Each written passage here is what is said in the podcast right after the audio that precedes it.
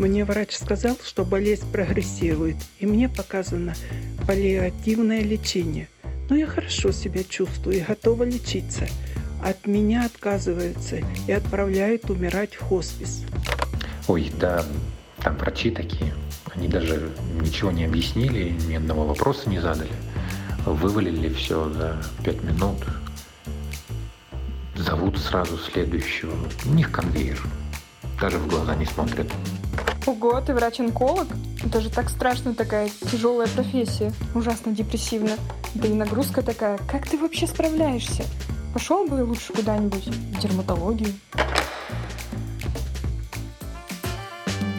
Привет! Это «Вам не ко мне» — подкаст, в котором мы снижаем градус недопонимания между онкологами и остальным врачебным миром. И сегодня с вами его ведущие Ирина Гридина, ординатор химиотерапевт и резидент Высшей школы онкологии, И Андрей Исаев Апостолов, врач-онколог и руководитель проекта ХСО «Токс». Обычно в начале подкаста мы говорим, что в одном углу ринга находятся онкологи, а в другом — гости из других специальностей. Но сегодня ринга не будет, боев тоже, и весь разговор пойдет между онкологами. Ведь наш сегодняшний гость — Алексей Ильюхов, онколог, врач Ильинской больницы и специалист по паллиативной помощи. Привет. Привет, Ну, привет. бо- бои будут все равно, потому что я сейчас больше паллиативный терапевт, а не онколог. Думаю, что он- мы найдем за что подраться. Привет, так, Алексей. чтобы людям было бы интересно. Привет. Я считаю, что это очень круто, что мы сегодня втроем, будучи онкологами, здесь собрались. И вам может показаться, что разговор э, трех врачей одной специальности будет не так интересен, как э, общение с репродуктологом или терапевтом, но сегодня мы постараемся вас разубедить. Расскажи, пожалуйста, пару слов о себе. Закончил Первый медицинский институт в 2003 году, потом была интернатура, ординатура, аспирантура там же, в Первом медицинском, на базе онкологического центра Блохина. Потом был ряд частных клиник. Я начал заниматься паллиативной медициной. Собственно, сейчас я работаю специалистом по паллиативной помощи в Ильинской больнице. Это частная клиника очень рядом с Москвой. Вот что можно сказать. Алексей, а расскажи, пожалуйста, про случай пациента, который больше всего тебя тронул или же остался в душе. Ну, на самом деле, случаев, которые запоминаются довольно много. Вот на такой вопрос, наверное, могу ответить, что один из самых таких ярких и повлиявших на меня случаев был, когда на, наверное, третьем году после института я лечил э, собственную бабушку. И, ну вот, наверное, именно в этот момент э, впервые за весь срок после института на 100 500 процентов почувствовал, что такое врач и что это за ответственность такая, когда ну, вот все, все лежит на, на- на тебе, и уйти от этого невозможно никуда. У бабушки был рак языка, и это была довольно быстро растущая инфильтративная опухоль. Выявили мы ее вовремя, однако, к сожалению, помочь не смогли. Она в буквально вот там в ночь, когда надо было приехать и начинать лечение, загремела с перитонитом э, в общегородскую больницу. У нее случилась прободная язва. И так как человек был уже не молодой, ей было глубоко за 70, э, она пролежала там больше месяца. Восстановилась, но опухоль уже была э, не в том состоянии, чтобы можно было на нее воздействовать. И фактически оставшуюся жизнь мы занимались паллиативной терапией. Ну вот, наверное, этот случай, вот когда весь груз ответственности, он на тебе и никому ты ее передать не можешь, вот, он по- повлиял на мировоззрение и на понимание, как оно и вообще для чего это нужно. Тот период жизни был такой непростой, когда еще эта бабушка моя болела, э, и было понятно уже, куда все движется. Заболела вторая бабушка. Собственно, бабушки очень большое место занимали в моей жизни. И вот вторая бабушка заболела, у нее был рак поджелудочной железы с множественными метастазами в печени. И вот, собственно, они ушли одна за одной. И, наверное, ну вот эти вот случаи как раз и повлияли в основном на то, чем я занимаюсь сейчас. А что бы ты сейчас сказал докторам, которые столкнулись с такой ситуацией в собственной семье и находятся перед сложным положением, когда, с одной стороны, они не могут быть безучастными и не принимать какие-то решения в судьбе своих близких людей, но с другой стороны и быть их лечащими врачами также не та ответственность, которую они хотели бы нести до конца своей жизни. Ой, ну, сложно дать какой-то стопроцентный совет, понимаете? Советуйтесь. Ну, это, наверное, такой более-менее универсальный, но помогающий совет. Выберите того, с кем вы будете советоваться и соотноситься. Нести всю ответственность самому, ни с кем не советуясь, это непосильная ноша вы получите огромный спектр абсолютно разнонаправленных э, советов, которые не получится потом как-то э, рубрифицировать, и вам все равно придется выбирать. Ну, выберите человека, с которым вам комфортно и которому вы доверяете. Лечить или не лечить самому, выбирать вам. И это выбор ваш, и выбор доверия наверное, еще вашей семьи. Ну, потому что моя семья на тот момент возложила ответственность на меня. У меня главная ассоциация, которая возникает с работой онкологов и паллиативных специалистов, ключевое слово такое, это, наверное, непринятие, потому что не всегда онкологи готовы принять тот факт, что паллиативная помощь имеет к их работе прямое отношение. Часто можно услышать, что я работаю в диспансере паллиативных пациентов, у нас их нет, они едут в хоспис, и мы их не видим, у нас все вообще хорошо и правильно. С другой стороны, это, конечно же, не так, потому что часто лечащему врачу, вне зависимости от того, в диспансере он работает или в поликлинике, или даже в частной онкологической клинике, ему приходится сообщать пациенту о том, что противоопухолевое лечение подходит к концу, и впереди какая-то уже паллиативная помощь.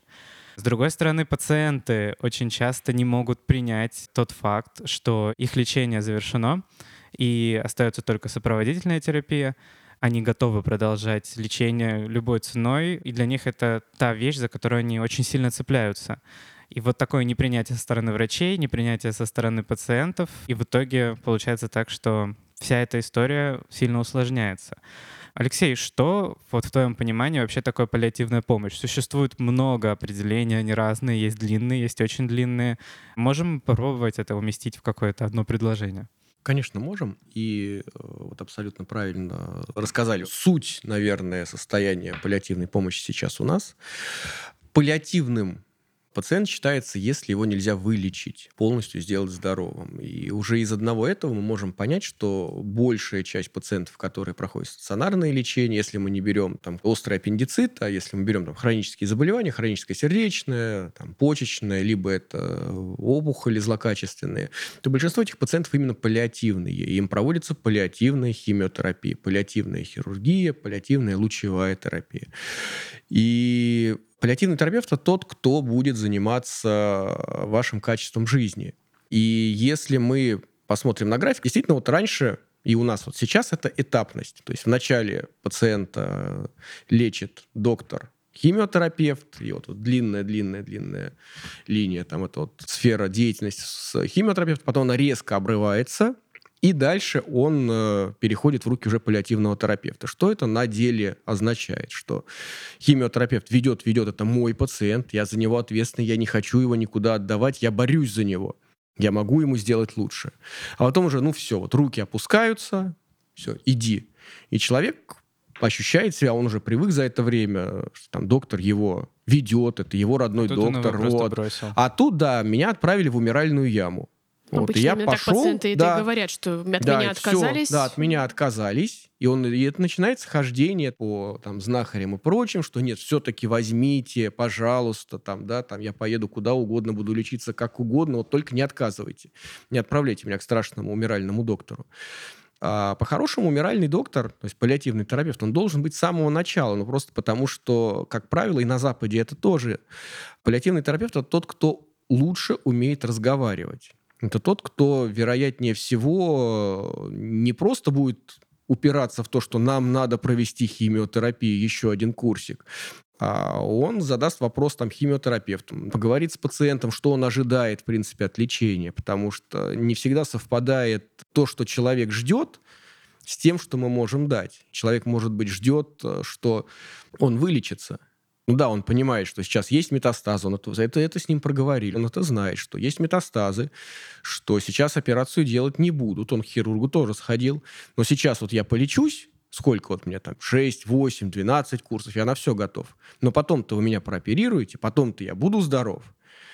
Понять вообще степень информированности пациента, его запрос. Ну вот для этого в том числе нужен паллиативный терапевт. Там, для сложных разговоров, для того, чтобы, может быть, обратить внимание на какие-то симптомы, на которые доктор во время приема не обратил внимания. Это все паллиативный терапевт. И роль его, по мере того, как у нас противоопухолевая терапия отходит на второй план – вот, постепенно. Это что же, ну, не, не бывает такого, там, вот, рубильник, все, вот сейчас вот химиотерапия есть, потом все, нет, она у нас закончилась, как горячая вода летом. Дальше роль паллиативного терапевта будет увеличиваться. И опять-таки пациент будет привыкать постепенно, что доктор не страшный, не тот, который морфином заколол и все, и отправил на Ваганьковское. Нет, он доктор просто тот, который разговаривает, у которого время есть, который выслушает, обратит внимание. Не будет такого резкого перехода и стресса. Выходит, что работа с качеством жизни, работа с сопроводительной терапией, коммуникация, умение обсудить прогноз, получается, это касается не только пациентов, которым ставят диагноз метастатического рака. В принципе, эти темы актуальны для любого пациента, которому ставят онкологический диагноз. Распространяется ли паллиативная помощь на тех пациентов, у которых может быть и хороший прогноз, но с ними все равно надо его обсудить. У них будут возникать побочные эффекты от лечения. У них есть определенный риск рецидива, и они тоже должны это понимать. Или это все-таки уже другая сфера? Если мы говорим о каких-то курабельных ситуациях, то, наверное, это вряд ли. Но в случае трудности коммуникации, в случае, допустим, отказа от лечения, и поговорить просто с пациентом, почему он отказывается от лечения, что у него за установки такие, может быть, он не очень понимает, что, что происходит. И вот, ну, наверное, паллиативный терапевт может. Алексей затронул очень сложную тему. Это несоответствие ожиданий пациентам тому, что вообще может дальше происходить. То есть вот эти вот состояния пограничной какой-то курабельности, к примеру, колоректальный рак с метастазами в печень, когда, с одной стороны, мы действительно можем добиться уменьшения этих метастазов и прооперировать, нет никаких гарантий, что пациент будет абсолютно излечен. Вот в такие моменты, когда пациенты получают эти циклы циклы химиотерапии, и они так ждут, когда наконец-таки они выполнят этот контроль, придет дядя абдоминальный хирург и скажет им, ну, дата госпитализации такая-то, все вычистим, будете у нас, значит, здоровым кузнечиком бегать. И пациент живет в ощущении этого ожидания, он ждет заветной даты, и на каждой госпитализации он прям вот говорит, ну что, доктор, ну вот все, я, я пообещал, я, я детям пообещал, что вылечу, что я эту заразу э, поборю, и все будет отлично. А ты понимаешь, что шансы того, что такой положительный сценарий случится, он есть, но это куда менее вероятно, чем какие-то неблагоприятные сценарии. И в такие моменты забирать вот эту надежду, за которую цепляется пациент неправильно, и что ты, возможно, неправильно в целом его ожидания сформировал, когда говорил об этом, либо же как-то ты смолодушничал, у тебя не хватило сил об этом сказать изначально, и будет ли сообщение вот этой плохой новости, если все в итоге не получится большим злом, чем то, что ты смолодушничал раньше. В общем, для меня это невероятно сложно. Просто есть такая всегда история, что если есть 90% того, что пациент в итоге так и останется некурабельным и метастатическим колоректальным раком, в итоге умрет от этой болезни, и 10%, что его удастся прооперировать, и, возможно, он уйдет в какую-то длительную ремиссию, которая, кстати, на самом деле никак его не защищает от того, что у него потом случится рецидив. Когда ты расскажешь об этом пациенту, он запомнит только про 10%, где его прооперируют. Часто действительно пациент цепляется за эту информацию. И можно представить себе двух врачей. Один э, скажет только про 90%, 90% и не будет э, давать какую-то лишнюю надежду, а кто-то и для себя в первую очередь, наверное, чтобы не тратить свои силы на какой-то негатив, не убеждать пациента в том, что, скорее всего, прогноз плохой, сказать, да, все будет хорошо, все будет супер, вот, есть надежда, мы совсем справимся, все будет здорово, и пациент счастлив, и врач не сильно запарился. Какое значение надежда имеет здесь? А, вопрос восприятия того, как слышит человек э, наши слова, не настолько линейный. И это не, не совсем так, как вы говорите. То есть, если сказать, что человек, вот у тебя есть 90 процентов минус 10 процентов плюс, что он услышит только 10 процентов. Он может услышать, что даже наоборот.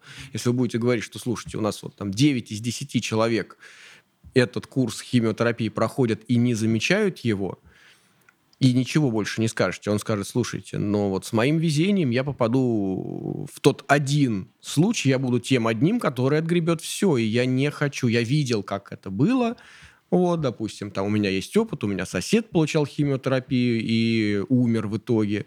Я так не хочу, я откажусь. Относительно надежды, ну да, вот у меня недавно был довольно тяжелый эмоциональный разговор с коллегой. Она дала ложную надежду. Коллега, желая приободрить молодую пациентку, понятно, что был, было уже на тот момент, что ситуация некурабельная, и она поддержала надежду этой пациентки, которая сказала, слушайте, я так хочу жить. Говорит, ну хочешь, будешь жить. И на работу бы мне выйти. Ну вот ты решила, значит, выйдешь. Все в твоих Вот. руках. И, ну вот да, я говорю, слушайте, ну вот так, так нельзя делать. Ну, потому что вы вот сейчас вроде как бы, да, ничего, вот все, да-да-да, все, все хорошо, но больно будет все равно пациенту. Мы откладываем больно потом, но просто еще у нас закладывается довольно мощная бомба под все наше здание э, лечения, потому что человек может просто перестать верить врачам. Вы меня обманули, вы же мне обещали, что я выйду на работу, а я не выйду. Я вот понимаю, что я умираю. И последние дни там или часы будут отравлены просто вот этим вот негативом.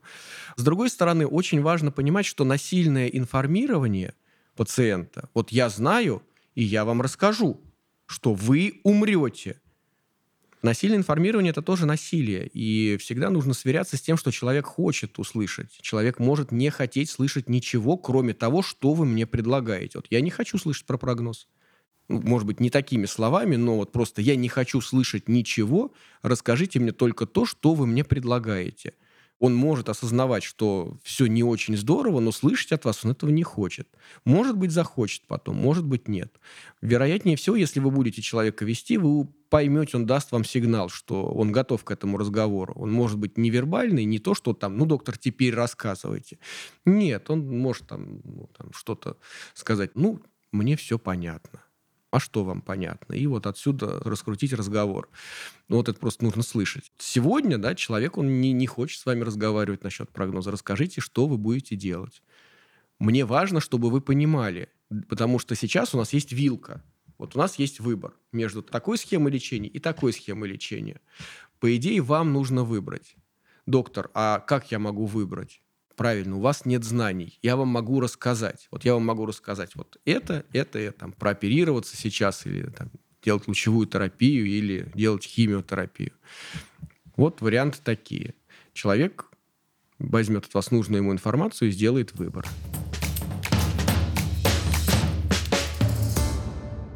Часто слышу от коллег, что, с одной стороны, да, надо в первую очередь узнать у пациента, что он хочет знать о своем прогнозе, о своем диагнозе. Бывает, пациент говорит, да я не хочу вообще ничего знать, мне это не интересно, давайте просто заниматься лечением. И врач чувствует на себе ответственность, как будто их разговор был каким-то недосказанным, что он не довел до конца это, и что он пациента оставил в каком-то неведении, дал ему возможность додумывать самому. А потом пациент придет спустя время и скажет, а почему вы мне сказали, что я умру от рака? А врач такой, а вы не спрашивали. Что вы ждете от нашего лечения? Я жду, что я пролечусь 4-6 курсов и больше не буду лечиться никогда, там, я буду здоров. Слушайте, у меня там плохая новость насчет этого. Ну, вряд ли такое вы услышите. Вы услышите, там, хочу, чтобы меньше болело, хочу, чтобы вот, там, слабость ушла. Еще вот, вот то, что я слышу постоянно. Да, там, я хочу, там, чтобы одышки не было и слабость, чтобы ушла. Слушайте, ну вот с одышкой я могу поработать, я вам могу рассказать, откуда она взялась и что я с ней буду делать. А вот слабость, боюсь, что она останется, и она будет нарастать. Вот с ней я сделать ничего не смогу вы чуть-чуть меньше ее будете чувствовать в начале, потому что мы сделаем вот то-то и то-то, и одышки будет меньше, вы будете меньше уставать. Но в остальном слабость будет нарастать. Тут то есть я ничего не сделаю. Закинуть правильную удочку, получается, да? Правильно начать разговор, не идти в лоб, а просто дать пациенту возможность э, ну, конечно, понять, что он конечно. хочет услышать. И, и это, и опять-таки не забывать, что вы можете быть 100% правы по сути сказать абсолютно верную информацию, но по форме можно быть неправым. То есть можно сообщить правду и ту самую плохую новость так, что человек действительно лишится всяких сил для дальнейшей жизни. А можно сообщить правильно, ну, у нас есть, допустим, протокол сообщения плохих новостей прекрасный, и уже выверенный и проверенный годами. Если его соблюдать, то, вероятнее всего, это получится хорошо. Я вот хотел коснуться очень важного и хорошего исследования. Суть его была следующая, что коммуникативным навыкам обучили вчерашних студентов и средний медперсонал. И отправили их беседовать э, по прогнозу с пациентами. И среди тех, с кем они побеседовали, выраженность депрессии была выше. И какой был в основном сделан вывод? Тех, кого я знаю, это были хирурги, что фигня эти ваши все коммуникативные навыки.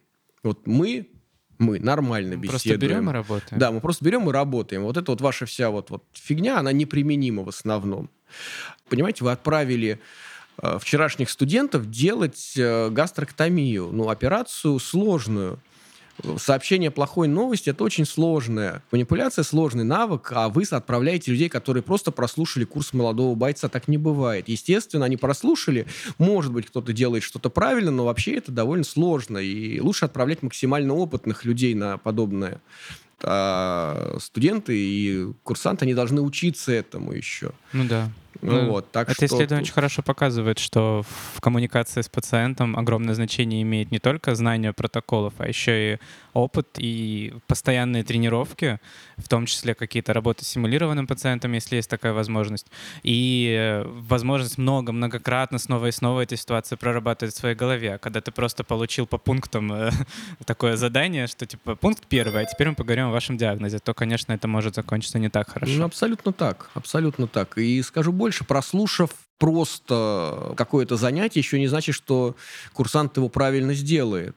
Навыки коммуникации, по сути, это не что-то вот э, сверх там сложные там духовные практики и прочее. Это, ну, на мой взгляд, это такие же физические мышечные навыки, которые мы можем там наработать как танец, как кунг-фу, как что угодно. Вот мы посмотрели, мы отработали со спарринг-партнером, мы идем уже работать в реальность. Не получилось. Там, да, нам, у нас там мы отдавили партнерши ногу или получили по голове. Мы снова идем в тренажерный зал, снова отрабатываем. В итоге все получится. Ну, только так. Только ну, я так. могу даже за себя лично сказать, когда в начале учебного года в ШОУ нам устроили занятия по навыкам коммуникации, у нас были симулированные занятия с актерами, невероятно вообще круто все это прошло. Огромное спасибо Максиму Котову, который для нас это все организовал. Я вышла с этих занятий в четком ощущении, что о боже, вот это я просветилась. Как здорово, какие теперь вот вещи я для себя подчерпнула. Готова прям вот завтра идти и применять это все на пациентах. Дайте мне пациента.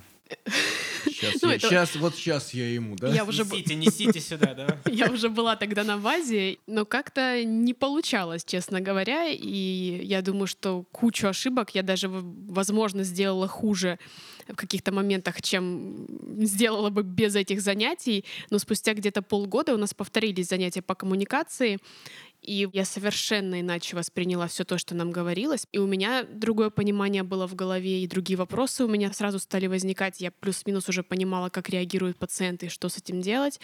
Мне потребовалось много времени, чтобы хотя бы какие-то малейшие успехи в этом направлении сделать. И сколько еще мне предстоит этому учиться э, и учиться. Каждый новый пациент этому учит тебя. После первого своего серьезного разговора с пациентом, такого прям вот про прогноз, вот со спайксом, со всем, я вышел из ординаторской абсолютно мокрый.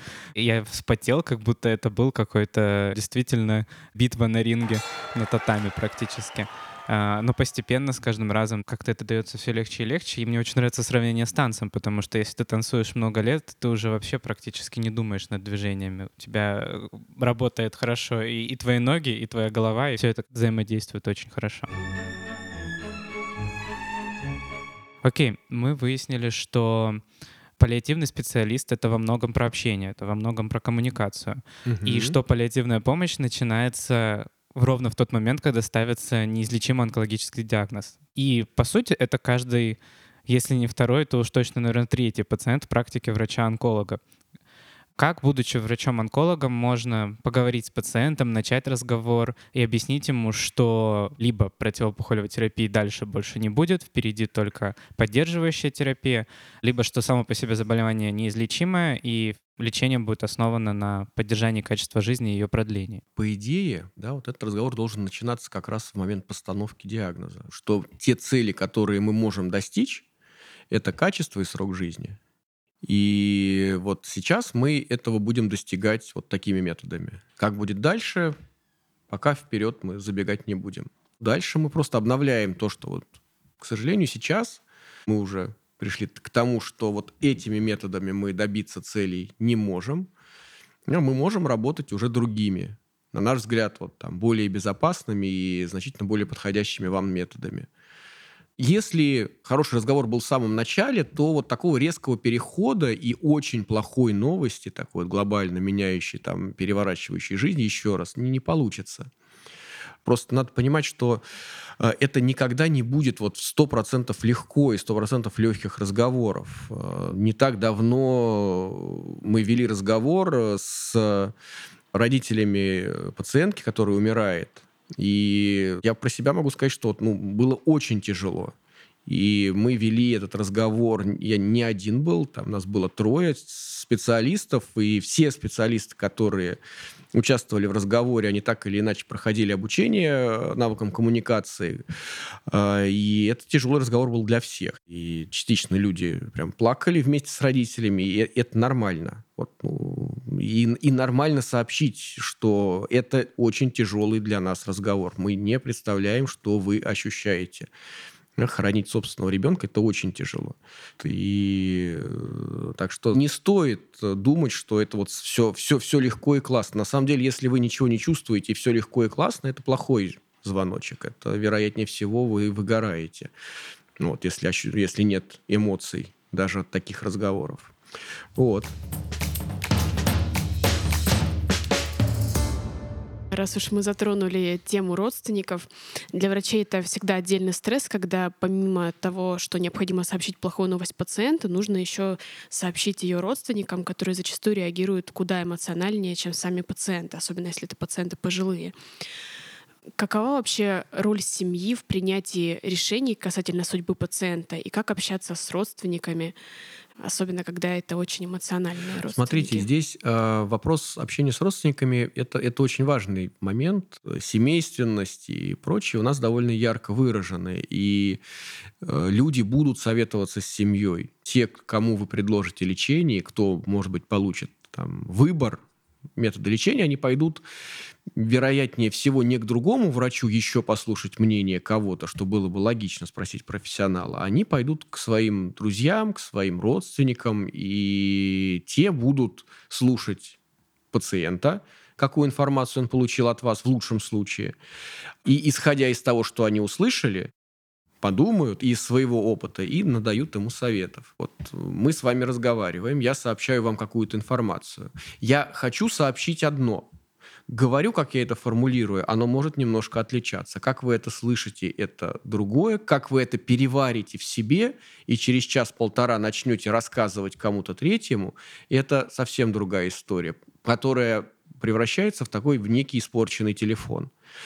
И поэтому, если есть возможность, то на какие-то сложные такие э, поворотные моменты стоит собирать всех тех, с кем пациент вот будет советоваться. Там, Василий Васильевич, нам предстоит серьезный разговор в следующий раз. Вы пройдете обследование, я не знаю его результатов, однако было бы правильнее, чтобы вы пришли вместе со своей женой. Вы же с ней советуетесь. Да, я с ней всегда советуюсь, она мое там солнышко, там 60 лет вместе. Вот, приходите вместе, она же наверняка будет тоже интересоваться, вот, чтобы она могла задать свои вопросы. Ой, да-да-да, она всегда хочет поговорить, а можно так? Хорошо, я приду. Просто будьте готовы к тому, что этот разговор будет, ну, такой, он будет, может быть, подольше. Желательно, чтобы это было какое-то отдельное помещение, не ординаторское на 100 500 врачей. Ну вот, чтобы, может, всем хватило места, посадили и по очереди слушаете разговоры. Важно очень модерировать этот процесс, чтобы это не превращался в восточный базар, когда со всех сторон летит, еще они друг с другом спорят. Вот. Возвращать их периодически к тому, что мы здесь собрались рядом из-за того, что у нас вот он пациент, он у нас основной, не то, что вы там не делите друг с другом, там, да, теща со свекровью. Но в целом, как правило, это очень полезные вещи. Вот, они видят, что врач не прячется за дверями, что он открыт для разговора, и Возможно, даже они там скажут какие-то свои мифы и прочее, прочее, но высказав их, вот, они услышат вас. Ну, они же пришли не только сказать, они услышали, пришли вас послушать. Вот, и поэтому думаю, что все получится. Алексей, расскажи, пожалуйста, что тебя вообще раздражает э, в работе с э, онкологами, химиотерапевтами? И что бы химиотерапевты могли изменить в себе, чтобы коммуникация с паллиативными специалистами складывалась лучше? Когда устаешь, раздражает буквально все, как зашел, как дышит. Вот и вообще тут пришел, натоптал. Работа паллиативным врачом – это сродни работы врачом-интенсивистом, сродни работы врачом приемного отделения. Эта работа, она высвечивает и она показывает паллиативному терапевту все косяки, которые были до него. Вот все, что было косячное, это мы видим. Э, что важно понимать и паллиативным терапевтам, и всем, кто может косячить, запоминаются косяки. Вот будет 10 идеальных, прекрасных пациентов, которые были э, информированы, которых вовремя к тебе направили, которые вот прекрасные. Ты их не запомнишь. Запомнится кто-то один, вот косячно, вот запоротый, неинформированный, на которого просто не обращали внимания с которым ты первый ведешь тяжелые разговоры, ты первый, кто обратил внимание, что у него болит и прочее. Вот это запоминается. И поработав уже энное количество лет, э, ну, ты начинаешь бояться просто химиотерапевтов, тихо ненавидеть хирургов и посмеиваться над лучевыми терапевтами к этому надо тоже с юмором относиться. Это то, что в тебе есть. Если ты над этим смеешься и самокритично к этому относишься, э, это не то, что будет тебя потом вести. Я могу ответить анекдотом, что почему гробы заколачивают, чтобы химиотерапевты не могли провести еще один курс. Я нередко встречаю в литературе такой показатель, как количество курсов химиотерапии, количество людей, кому проведена химиотерапия в последний месяц жизни это тот курс, который на самом деле не повлиял в лучшую сторону на качество жизни человека. То есть он в это время мог поделать что-то другое. А он как минимум потерял время. Он пришел к химиотерапевту, получил курс, да, и, вероятнее всего, получил еще и какое-то количество осложнений. А может быть, остался в больнице. А могло бы этого не быть. Но вот это вот стремление лечить до последнего патрона, вот не самое хорошее, что есть в химиотерапевтах, и это не, не только наше, это в целом. Мы же лечим тем и как мы умеем. И если химиотерапевт умеет делать химиотерапию, он будет стараться помогать человеку именно так. Хирурги тоже не умеют останавливаться. Химиотерапевты не умеют останавливаться. Ну, на самом деле, редко, когда мы умеем остановиться. Ну вот, Алексей Николаевич, мы тут вот пациента полечили, да, там ему сделали операцию, анализы у него были вот такие, стали вот такие, ты говоришь, да, окей. Анализы вы вылечили, но если вы передаете пациента паллиативному терапевту, значит, исцеляя анализы, вы не очень выздоровели пациента. Ну, в общем, да, он, суть по всему, умирает. Круто. Я был очень хорош в своей экзентерации таза, но что-то пошло не так. Ну вот да, именно так. То есть блестящая операция, пациент, правда, умер, вот, но операция была замечательная. Все, что оценивают химиотерапевты и, и другие врачи, они оценивают там продолжительность жизни. Там, допустим, там кто-то прибавляет 15 месяцев, кто-то чуть меньше, но неважно. А что еще, кроме этого? Да, вот качество жизни вы можете рассказать? Что это 7 месяцев человек будет делать? Он будет ходить в больницу раз в две недели. Круто. А какие были побочные эффекты еще? Вот вы расскажите, там, что, ага, там очень высокий процент там, тошноты и рвоты, там, ну, аллопеция, ладно, бог с ней. Снижение количества нейтрофилов было, там, допустим, в 90% случаев, ага, а фибрильная нейтропения была грейд 4 у 50%. Ну, вот про это вот вы пациенту рассказали, что он в основном будет на таблетках и иногда залегать в больницу все эти 7 месяцев. Может, он по-другому видит свою жизнь. Сейчас очень, на самом деле, радостно то, что в исследованиях появляется все больше конечных точек, связанных с качеством жизни. И на больших конференциях, вот на АСКО в этом году поднимали эту тему. И это прямо действительно очень здорово, потому что часто мы забываем о том, что хорошая выживаемость — это не всегда хорошо для пациента. Нам так кажется, что если мы скажем, что вы проживете 5 лет, или там шанс, что вы полностью излечитесь от этой болезни, он 95%, его, может быть, больше интересует не это, а какой ценой. Какой ценой? Ценой всего все это вот, будет происходить, вот, вот, как будет проходить да. лечение. А что бы ты посоветовал онкологам, чтобы вот этот переход, который в случае онкологических пациентов произойдет, скорее всего, неизбежно, этот переход к паллиативной помощи, он не был таким резким для пациента и таким неприятным для врача-паллиативщика? Ну, привлекать врача паллиативной помощи пораньше. А если его вот нету нигде поблизости? У нас как бы в большинстве городов-то и хосписов нет.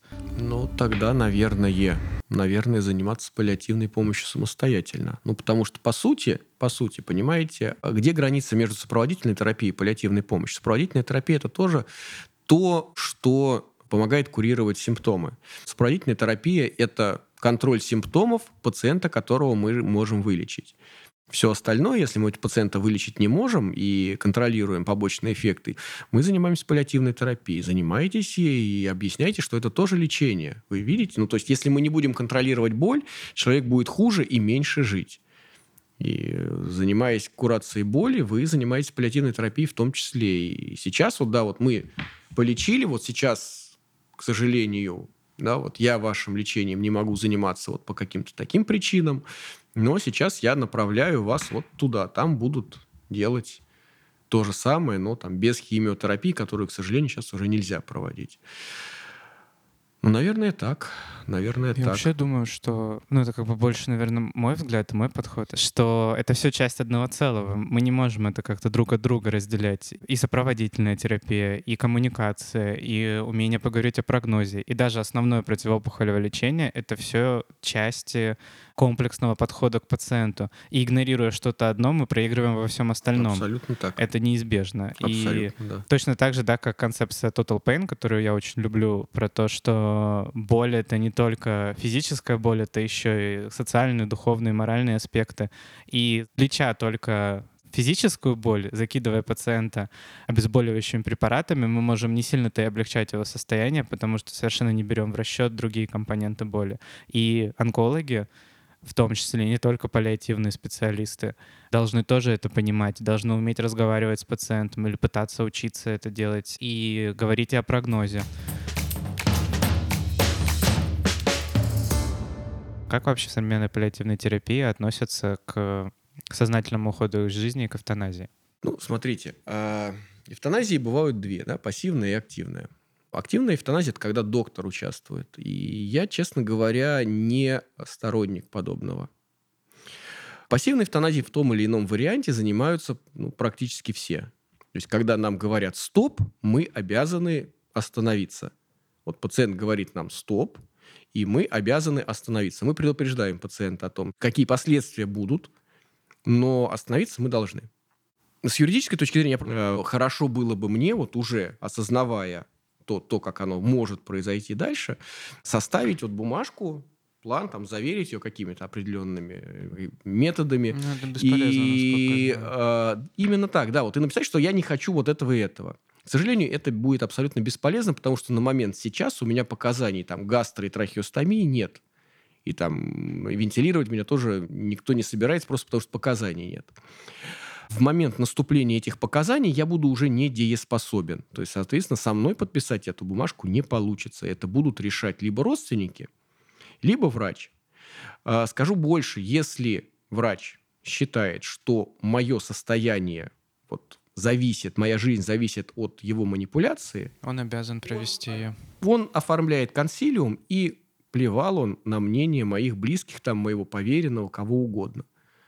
Вот, он, он сделает то, что должен. Ну хорошо, а вот активная эвтаназия, это тоже не является какой-то формой откупа для врача? Ну, типа из разряда «я гинеколог и не делаю аборты, потому что лично мне это кажется неэтичным, лично я не хочу это делать». Или же это все-таки в принципе глобально неправильно? Ну, у меня нет такого наверное, право судить вообще вот от лица всего человечества там, или высших сил, если кто-то верит, э, что правильно, а что нет. Я знаю, что для меня неприемлемо. Вот для меня активная эвтаназия неприемлема. Я там видел ролики, как это сейчас проводится. Это относительно того, что было раньше, вполне себе неплохо. То есть человеку дается просто как коктейль, вот он делает глоток, вот как я сейчас, и потом, ну, там, один, два, три, в зависимости от того, там, от дозировки, и просто постепенно засыпает. То есть, ну, де-факто это очень Глубокий Гуманно. сон – это наркоз, но просто без э, протезирования жизненных функций. Вот, правда, потом человек начинает хрипеть, там из него начинает литься слюна и прочее, ну, про- просто Но потому что он прекращает это не чувствует. контролировать. Да, но он этого не чувствует, он просто засыпает. Вот, ну, даже вот в этом я бы, честно говоря, участвовать не хотел бы.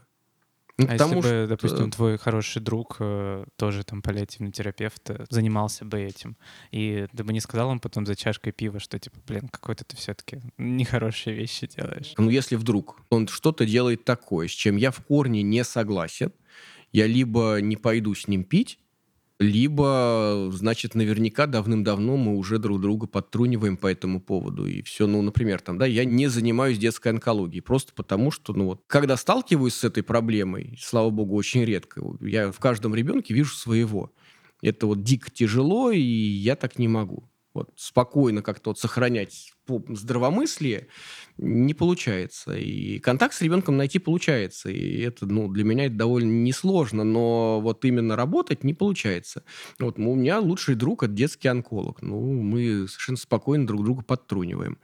Представим ситуацию, что там резко поменялось у нас в стране есть активная эвтаназия. Ну, я бы хотел, чтобы мало того, что ее, если ее введут, что не было бы такого, что все обязаны это делать. Я бы хотел, чтобы у всех был выбор.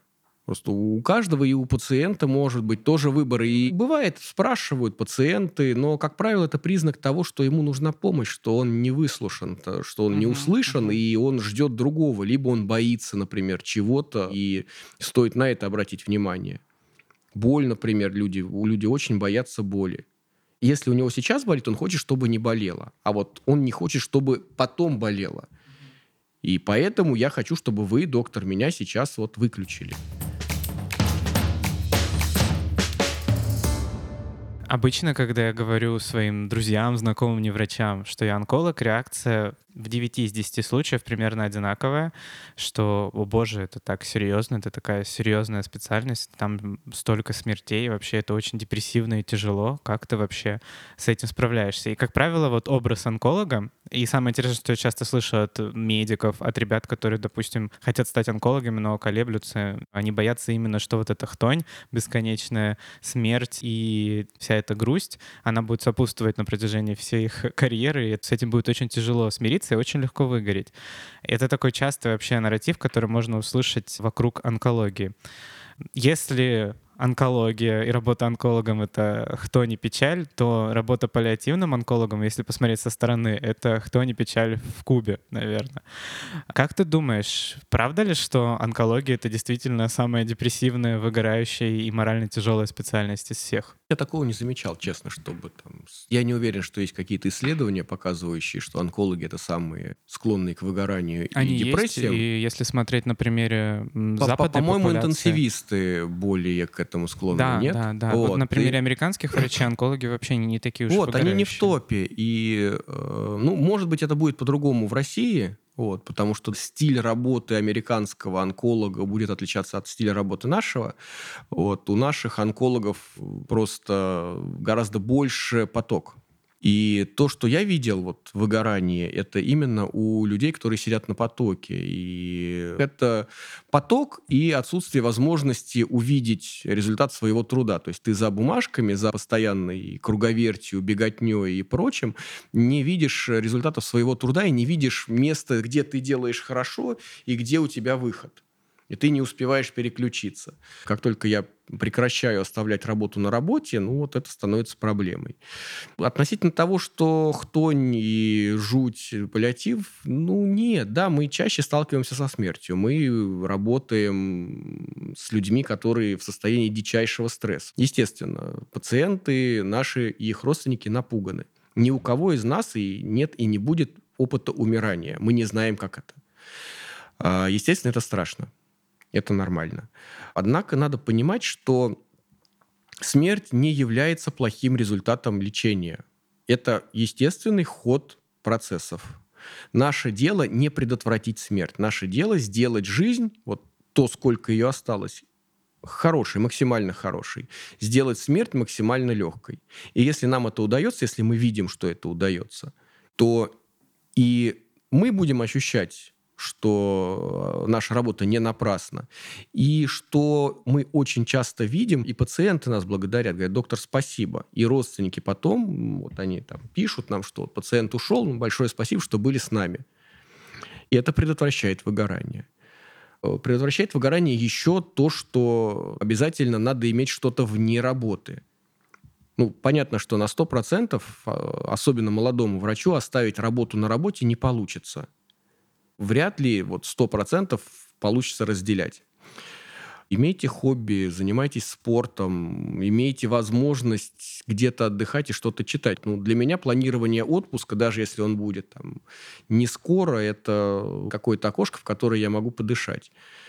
Сессии с психологом, если это необходимо, тоже, в общем, это вполне себе реально и не признак того, что вы не в порядке. Это признак того, что вы о себе заботитесь. Это как зубы почистить. Ты пропускаешь через себя истории ухода пациента? И вообще, ну, как ты с этим справляешься и научился ли справляться? Э, когда как. Человек либо затрагивает, либо нет. Э, да, тоже понимать, что то, что кто-то не вызывает 100% сопереживания, это нормально. И кто-то может у вас в этот момент вызывать даже раздражение насколько вы профессионал, показывает то, как вы с этим человеком работаете. Вот вам конкретно этот человек вызывает сегодня раздражение, но вы все равно профессионально с ним работаете. Отлично, вы молодец. Если из вас все равно это вырывается, вот вы к нему плохо относитесь, и вот, а, вас много, я одна, отстань, что пришел, не стучись, опять это. Вот, ну, значит, это уже проблема. Ну, надо как, как минимум пациенту поменять врача, а вам подумать, может быть, насчет отдыха.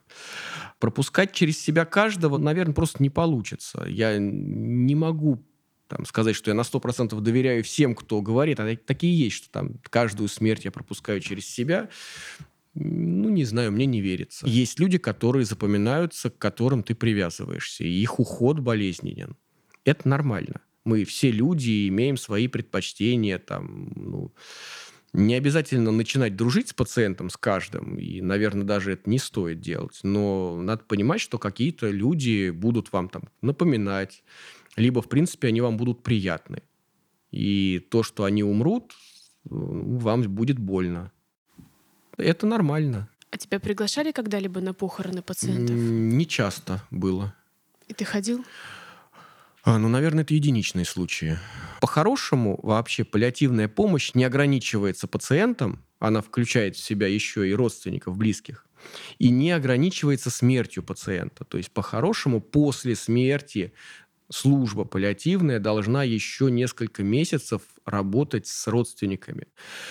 И я стараюсь писать людям, кому могу, вот, кого я знаю, как, кто у меня в телефоне есть, там, узнавать, как они культуры обращения к психологу у нас все еще нет. Это нехорошо. Вот это с этим надо, конечно, что-то делать, но... А как ты помогаешь себе справиться в тех случаях, когда история пациента или его уход, или его личность э, оставили какой-то след, и тебе трудно переключиться, и ты как-то держишь это в себе? Ну, я не держу в себе, я проговариваю. Ну, проговариваю с кем могу. Всегда, в принципе, вот я еще из советов не зацикливаться на работе, ну, потому что на работе очень часто люди такие, скажем, очень акцентуированные, да, и ты сам начинаешь заостряться. Найдите себе на работе тех, с кем вам комфортно пять минут хотя бы помолчать или поговорить. Вот место, где вы можете просто прийти, сесть. Вот сесть, помолчать, тебя поймут, ты выдохнешь и пойдешь. Это, ну, для меня это как камертон, по которому я сверяюсь. Все, вот я ударил, все, вот на нужную волну настроился, пошел дальше.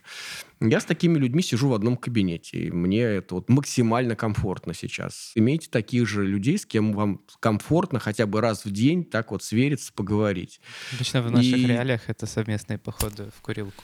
Я не курю, но в целом у меня есть несколько людей, которые курят, и да, вот они там пошли покурим. Ну, пошли, хорошо. Мы можем ничего не говорить, он, да, вот просто выдохнет человек, ну, Скажешь, да, блин, это, это у, у, самого, отражает, что... у, у самого то же самое. Он говорит, да, да, да. Помолчали, понимаю, покурили, да, покивали. Помолчали, да, и, и разошлись. Да. Да. Ну вот. Так что, так что, наверное, так. Еще балентовская группа очень хорошая история. Тоже, к сожалению, очень развитая у нас. Но мы как-то даже начинали с резидентами ВШО проводить балентовские группы. У нас начало даже неплохо получаться, потом как-то это немного заглохло, но вот сама эта история с прорабатыванием, с участием модератора, психолога, каких-то сложных случаев с пациентом, с другими врачами, это прямо очень хорошо работает. Хочется верить, что у нас это тоже найдет свое применение со временем. Да, надо. Единственное, вот, э, по крайней мере, то, что вот мне бросалось в глаза, когда общался наверное, с психологами, что э, это про э, вас, да, вот Балентовская группа – это то, что будет помогать вам. Это не то, что помогает вам наработать навык коммуникации. Это про другое. То есть одно другое не замещает. Это групповая психотерапия. Да, это, это полезная это вещь. то, что нужно, да, Да. в первую очередь для врача. Вот, либо так, либо индивидуально, но вот как-то вы можете это прорабатывать, если вы не справляетесь. Еще важно и хорошо работает, на своем примере знаю, общаться со своими коллегами как-то действительно за пределами вот этой рабочей обстановки, за пределами там обсуждения повестки дня и пяти минуток. И при этом, опять же, в российских реалиях это часто периодические совместные походы в бар, где все просто накидываются до омерзения, а потом расходятся и мучаются похмельем. Иногда, э, и это гораздо будет даже приятнее и правильнее, когда это какие-то такие более комфортные вещи. Например, вот мы организуем книжный клуб, читаем книжки, потом собираемся, обсуждаем. Вообще не говорим про медицину, но при этом проводим время вместе, отвлекаемся и находим какие-то точки соприкосновения, которые потом помогают нам лучше работать. Онкология — это не столько про депрессию, про хтони, про печаль. И я все время тем, кто делает круглые глаза, наполненные страхом на известие о том, что я онколог, я пытаюсь это всегда спокойно и терпеливо объяснить. Лично для меня онкология, наоборот, это та специальность, которая приносит мне много и интереса, и вдохновения, и иногда даже утешения, и понимания вообще жизни как таковой.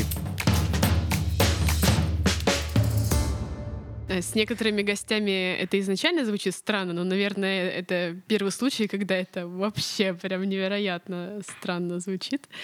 Но тем не менее, тем не менее, я все еще хочу задать этот вопрос. Почему онкологическим пациентам к тебе? Ну, наверное, паллиативный терапевт это тот, который умеет поговорить, рассказать, и тот, который умеет слушать. Наверное, это основное. И в идеале это тот, у кого есть время и силы на то, чтобы послушать и поговорить. Да, мы умеем справляться с болью, да, мы умеем справляться с э, тошнотой и другими симптомами, но это все может человека не беспокоить, а беспокоить совсем другое. То, что ему поставили диагноз неизлечимой болезни, и у него там есть какие-то ожидания, и он не уверен, что эти ожидания реализуются. Спасибо огромное за этот разговор. Это было супер полезно и, что немаловажно, очень приятно для нас всех. Я пол записи просто провела в какой-то полурефлексии, выпадала, Андрей смотрел на меня и, и ждал, что я что-то спрошу, а я уже в своих мыслях э, и Ты, как, ты переосмыслении своей превращалась в этого практики. вьетнамского хомячка немножко. да. Вьетнамских флешбеки у хомячка. Спасибо огромное, было очень интересно, как всегда. Зовите еще. Однозначно. Друзья, спасибо, что провели это время с нами. Подписывайтесь на наши социальные сети, следите за новостями, берегите себя и дружите со своими коллегами. Все будет хорошо. Пока. Пока-пока. Пока.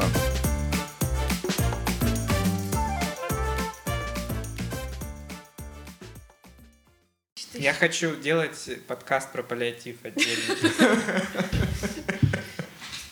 И как после каждого выпуска я хочу делать отдельный подкаст про тему э, гостя нашего выпуска. Но паллиатив — это вообще моя любовь. Давай я спрошу. Давай. Хотя нет, спроси ты. Я Что? опять э, м- много вопросов задавала, ты мало задавала. Мне Спрашивай. так не показалось, но ладно. Я задавала столько, сколько хотела. Кто у нас 50%, 50%. Ты меня... У тебя насильственное вовлечение. Да. Абьюз. Абьюз. Да, Да-да-да-да-да. Ты- Как-то ты меня плохо колгаришь. Это хор- хороший термин колгарить. Я как Олег Тиньков буду, типа, я так, я так чувствую. Я так чувствую. Академично, когда я лазила по разным источникам, я находила абсолютно противоречащие друг другу определения. Мне уже при слове академично хочется выйти И в окно. Просто Ира может найти себе нового ведущего. Кого-нибудь. самое Помоложе. Да. Помоложе. Женщина Блондина сердце. повыше.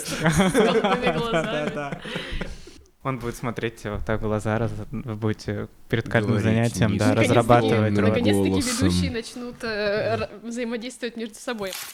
Ну, я тебе предлагал посраться сегодня. Ты не захотела сраться. И я бы не хотел, чтобы меня насильно кормили, чтобы ставили гастростому, трахеостому и прочее. Ну, то есть вот если я Блуждать, перестану одиноко есть... блуждать по коридору в одних Ну, трусах. это, э- это я начну раньше, вот, но тут, тут меня не надо там подушкой убивать, пожалуйста. А у Алексея есть э, татуировка истинного паллиативщика? Не реанимировать? Да. Нет, конечно. А, ну, я не очень люблю татуировки, и я понимаю, что это никого не остановит. То у меня на работе есть Вообще-то два, да. д- д- два человека интенсивной специальности, вот, обе из которых довольно плотоядно на меня поглядывают, именно с точки зрения, что вот бороду бы тебе сбрить. Зачем? Ну, неудобно будет тебя вентилировать. Вот как, каковы должны быть условия, чтобы вы собрались меня вентилировать?